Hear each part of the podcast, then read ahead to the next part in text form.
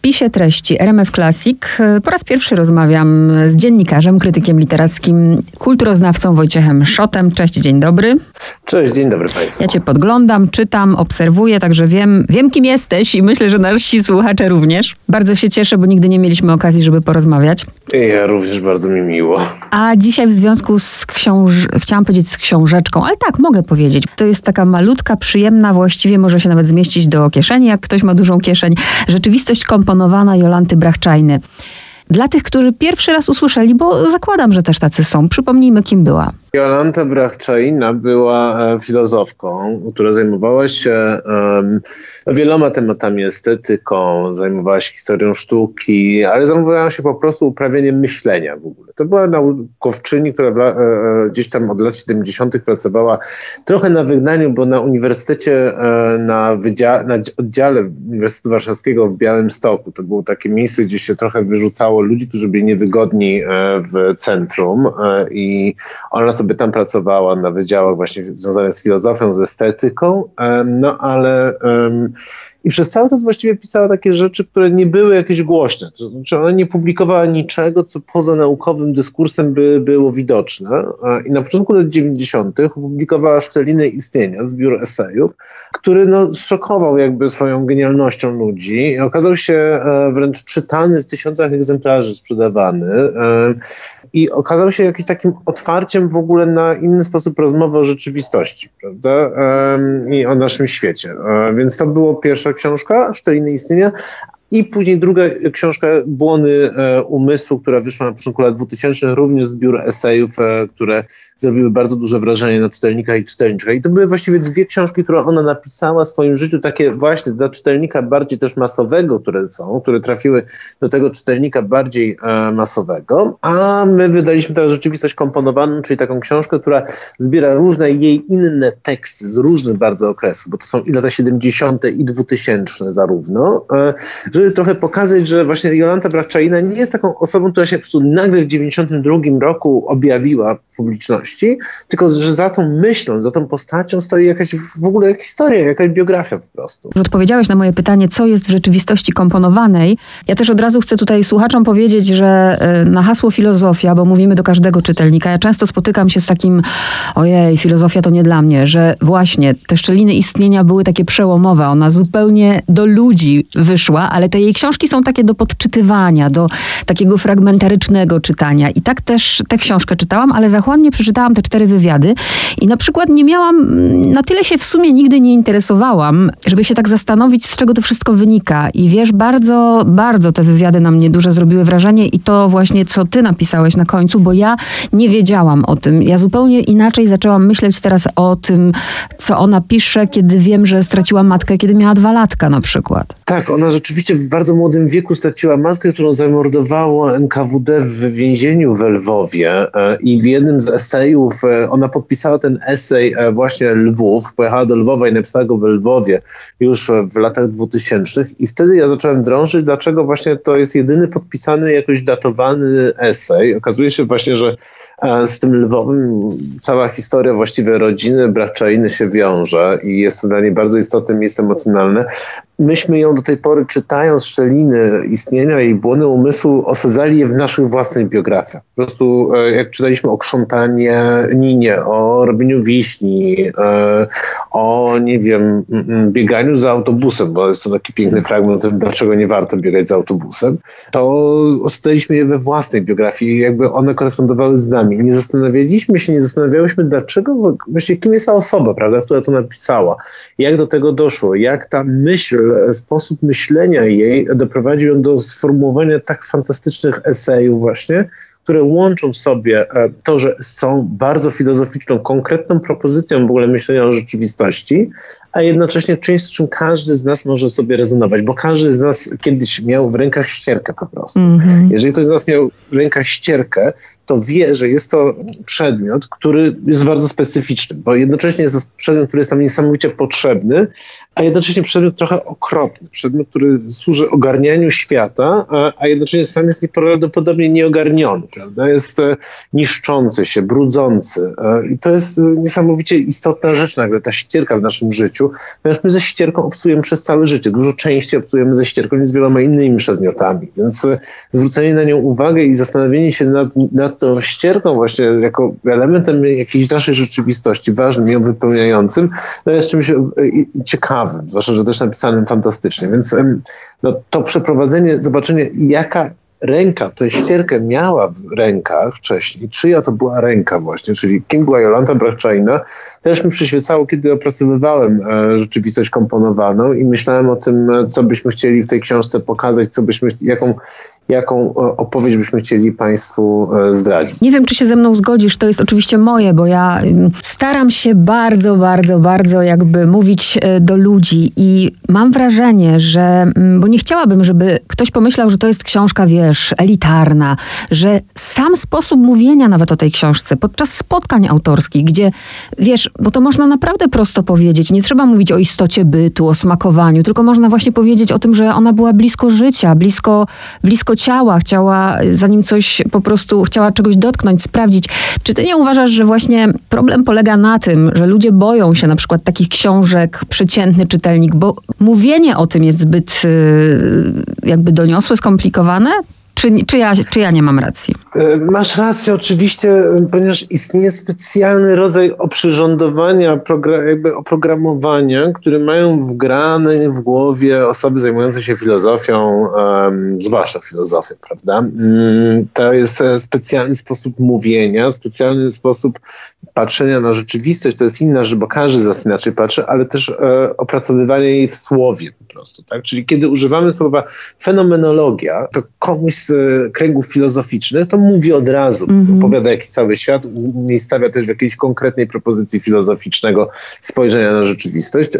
No a większości z nas jednak słowo fenomenologia przeraża, bo każe nam, e, że czekaj, czekaj, ale to może jakiś Husserl albo Heidegger, ale czy myśmy to czytali? No nie czytaliśmy, nie pamiętamy. No I to jest jasne, że nie czytaliśmy, więc filozofia rzeczywiście jako taka propozycja myślenia, jako opowieści po prostu jest bardzo trudna, więc e, nie ma co się dziwić, że w momencie, kiedy słyszymy tego typu słowa, no to czytelnicy wymiękają po prostu. Z drugiej strony jest też tak, że każdy z nas myślę, że powinien sobie jednak jako czytelnik, czytelniczka e, stawiać różne zadania czasem. Po prostu próbować, tak? To jest trochę tak, że ja się nie mam, jako krytyk na przykład, nie mam w ogóle nic przeciwko temu, że 90% e, czytelników w Polsce czyta książki, no, nie wymagające absolutnie um, jakiejś szczególnej tutaj wiedzy, czy w ogóle dość prosto napisane, ale bardzo bym chciał, żeby odważyć ich wszystkich do tego, żeby spróbowali sięgnąć po coś innego. I właśnie Jolanta Brachczalina jest taką propozycją, propozycją, zwłaszcza szczeliny istnienia, sięgania po coś innego. To znaczy, kiedy Państwo przeczytają esej o krzątactwie, muszą go sobie czytać wolno i dawkować go, dozować, bo on jest też napisany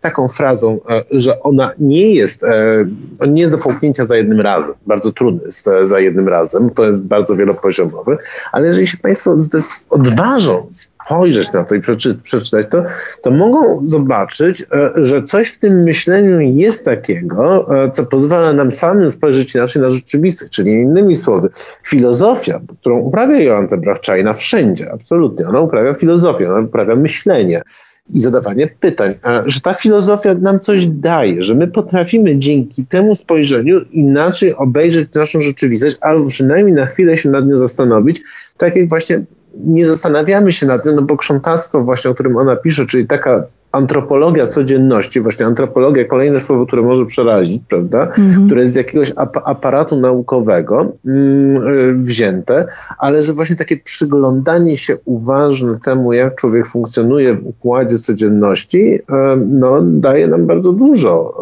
Y, I też w jakiś sposób tą naszą bezdurno prowadzoną walkę codzienną z kurzem, nie wiem, ze wstawaniem, robieniem sobie kawy, herbaty, sprzątaniem fusów, tak dalej, głaskaniem psa, a później sprzątaniem po tymże psie, nagle wprowadza na jakiś wyższy poziom, że to ma sens wszystko, tak? Że to nie jest przypadkowe, że to nie jest takie bezsensowne, tylko po prostu właśnie to stanowi o centrum naszego życia tak. i jego sensie.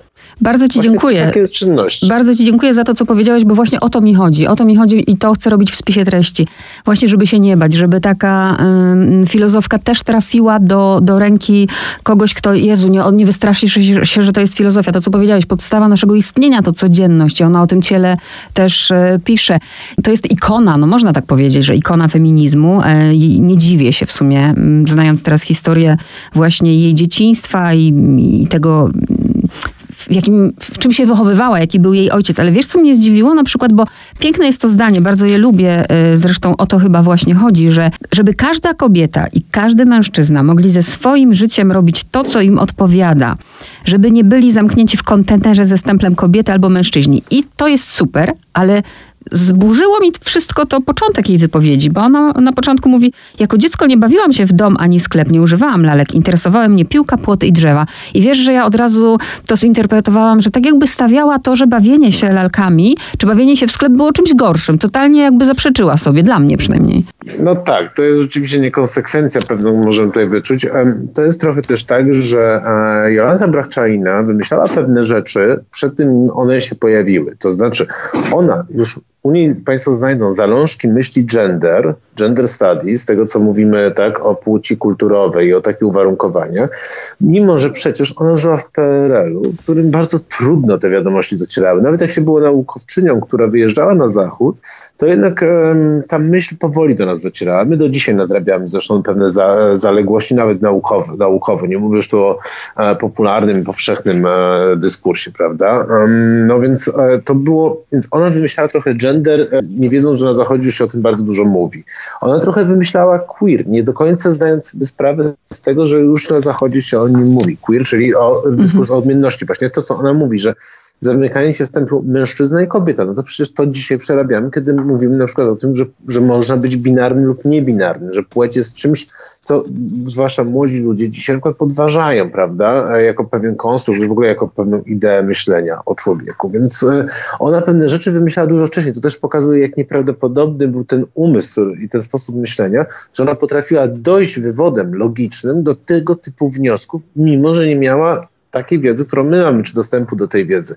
Więc tak, to pewne niekonsekwencje są, chociaż ona myślę raczej mówiła o swoim takim doświadczeniu, że ona była wychowywana jednak właśnie do, jednak przez ojca w mm -hmm. męskim świecie. Dopiero później, kiedy ojciec wyszedł po raz kolejny, e, wziął e, e z, e, żonę, wziął, e, tak, miał kolejną żonę, e, to wtedy dopiero jakby pojawiły się, nie powiem wzorce kobiece, ale rzeczywiście jakby inny świat się otworzył trochę przed Jolantą Brachczainą, między innymi był to świat teatr, ponieważ e, druga żona była aktorką, e, więc to też jest tutaj istotne e, w tej biografii, ale, ale tak. No, Ten bunt jest mocno tu tak wyczuwalny, mieć. prawda? Ale z drugiej strony właśnie wiedząc to, co wiem już teraz po przeczytaniu, no nie dziwię się, że, że, że ten bunt taki jest i że tak się sprzeciwia tej, temu męskiemu podejściu, no bo ten ojciec rzeczywiście miał no już takie skrajne podejście, prawda? Kobieta do garów. No to no tak to jest, jak się ma ojca, który, no on był despotą e, najwyraźniej i też człowiek, a jednocześnie człowiekiem władzy. Był profesorem Politechniki, jeszcze przedwojennym dyrektorem, mm. człowiekiem dobrze ustosunkowanym, autorem podręczników różnych, które były, miały dużo wydań i tak dalej. Był człowiekiem od technologii. Zresztą Jolanta Braczajna początkowo też studiowała fizykę, tak. a, jej męż, a jej mężem, pan Ludwik Czaj, e, Czaja, jest e, wybitnym polskim informatykiem, który w latach 60., 70. tworzył w ogóle języki programowania. Więc jakby ten świat dookoła e, Jolanty Braczajny jest bardzo techniczny.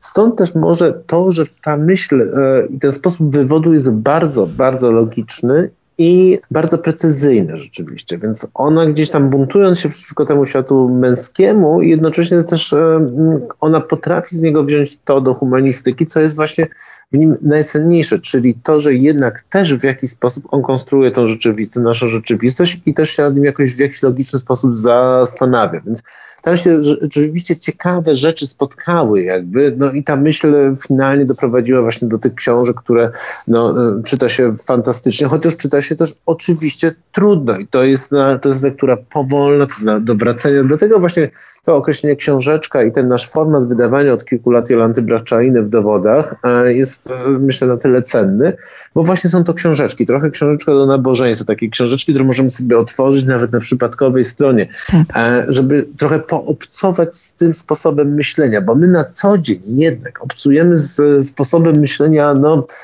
dość upraszczającym tę rzeczywistość. Tak, ja pracuję w gazecie codziennej i jakby no, to, co ja tam muszę pisać i sposób, w jaki muszę pisać, to jest, e, to jest upraszczanie, to jest skracanie rzeczywistości do trzech zdań. A tutaj jest jakiś namysł nad tą rzeczywistością, taki w zatrzymaniu. No i to jest zupełnie co innego niż e, do czego jesteśmy tresowani wręcz po prostu przez e, rzeczywistość. Ale to, czym mnie też ujęła, bo często się spotykam z tym, że jeżeli ktoś już e, skończył filozofię, to twierdzi, że jest to najważniejsza z nauka. Ona mówi, nie, ja tej filozofii nie wyróżniam, to nie przypisuję jakiejś szczególnej roli, ja po prostu właśnie mówię, że istnieje coś takiego jak wysiłek intelektualny, czyli to, o czym ty przed chwilą powiedziałeś. Moje jeszcze pytanie jest takie, bo ja bardzo mm, lubię to zdanie, że nie trzeba wyprawiać się do Tybetu, by przejść skryte wtajemniczenie. Ono dokonuje się w nas. Wtedy w latach 90. to było, bo to nie jest tak, że nie było, ale nie było to w tym mainstreamie, czyli mam na myśli coś, co dziś jest bardzo popularne, kategorię uważności. To się pojawiało już w latach 80. akurat. Też Państwo na pewno pamiętają, e, zwłaszcza e, starsi e, nasi słuchacze i słuchaczki, pamiętają na pewno jak Stachura był popularny. Mhm. Jak było popularne dziś w, powiedzmy bardziej w popkulturze, na przykład Stare Dobre Małżeństwo i w ogóle Kraina Łagodności na przykład. E, takie zjawisko popkulturowe. E, to, to ja to pamiętam, bo ty mówisz starsze no pokolenie. No, Kraina Łagodności już, już jest oczywiście późniejsza, ale nie każdy to rzeczywiście pamięta. Ja też ja to odkrywałem niedawno, więc mi się wydawało to wielkim odkryciem. Ale e, to, są, to są takie nasze pierwsze polskie zetknięcia właśnie, okej, okay, na różnym poziomie, prawda, ale zetknięcia właśnie z czymś takim jak uważność, e, jak z jakimś e, e właśnie inną kulturą też e, rozpoznawania transcendencji. To znaczy, my jesteśmy przyzwyczajeni do chrześcijańskiego, katolickiego spojrzenia, takiego, które nam mówi, jest Bóg, jest Duch Święty i tutaj mamy rytuały. A a świat przez wiele lat przecież funkcjonuje też tak, że na przykład ta tradycja buddyjska jest bardzo widoczna. Przecież e, hipisi nie wzięli się znikąd, prawda? Wzięli, oni brali swoje teorie właśnie od e, hinduistycznych czy buddyjskich myślicieli i jakby one wprowadzały właśnie te kategorie uważności, mindfulnessu też i to są bardzo ciekawe połączenia, więc e, to się pojawiało już w Polsce wcześniej, a Jolanta Brachczaina też na to zwracała uwagę. Ona zresztą bywała, gdzieś tam buddyzmem się fascynowała. No bo właśnie może o to chodzi, żeby troszeczkę spróbować e, pomyśleć inaczej, po prostu. E, I czy to robimy, e, mając do dyspozycji aparaturę filozoficzną, tak? czy to mamy do dyspozycji, robimy tylko i wyłącznie mając do dyspozycji aparaturę tak zwanej chłopskiej mądrości na przykład, czy babskiej mądrości, czy takiej mądrości prostego człowieka, jak to czasem lubimy mówić, czy mamy do tego aparaturę naukową, czy nie mamy, Należy przyjrzeć się temu, w jaki sposób myślimy. Każdy z nas jest w stanie zastanowić się nad tym, jak myśli e, i w jaki sposób przeprowadza swoją myśl, wnioskowanie to może zrobić każdy. Tylko trzeba się na sekundę zatrzymać. Tak, ona też mówi właśnie, filozofia jest blisko nas. Na koniec ostatnie pytanie jest takie osobiste, bo bardzo jestem ciekawa, e, co tobie dała praca nad tą książką? Czego może, nie wiem, wiesz, co cię tak bardzo poruszyło, czego na przykład przy, czytając Szczeliny Istnienia nie zauważyłeś, a teraz pracując przy tej rzeczywistości komponowanej gdzieś ci wybiło? Takiego, wiesz, coś, e, co, co dla ciebie było ważne przy na pewno to, że ponieważ szczeliny istnienia w jakiś stopniu uważam za esej doskonały, za eseje doskonałe, że zobaczyłem w jaki sposób dochodzi się do formy doskonałej, w jaki sposób się ją szlifuje, w jaki sposób się przeprowadza zmiany w swoim myśleniu przez kolejne lata, ale jednocześnie pokazuje to, że zawsze jest coś takiego jak fenomen po prostu, że nie ma w pełni odpowiedzi skąd nagle w tej kobiecie z tej kobiety wyszły, wyszła książka, która jest no, najważniejszą książką polskiej humanistyki, e, myślę, e, ostatnich 30-40 lat. To jest po prostu coś, co nagle się pojawiło, mimo wieloletniej pracy, ale też to dla mnie, że myślenie jest pracą, po prostu. I, i to jest e, dla mnie coś bardzo ważnego, bo ja na co dzień żyję w świecie nadawania na szybko w mediach społecznościowych, w mediach właśnie, które no, opisują nasz świat w po pięciu godzinach od wydarzenia, prawda, jak nie szybciej. I, I na to myślenie nie ma za wiele czasu. I to mi przypomina, przypomniało, że jakby no, cały czas trzeba pracować nad sobą I, i, że niezależnie od tego, że robię jedno, to też jednak muszę zastanowić się nad samym sobą i nad, nad tym, e, w jaki sposób po prostu właśnie, e, no w jaki sposób myślę. A ja myślę, ale sposób w jaki myślimy, to jest sposób w jaki żyjemy później w efekcie tego myślenia. Więc e, no to była fantastyczna robota. Piękna puenta, tak, Wojciech Szot. Mam, pierwszy raz rozmawialiśmy, ale mam nadzieję, że nie ostatni. Bardzo Ci dziękuję. Również mam taką nadzieję. Dziękuję Państwu bardzo. Dziękuję Ci.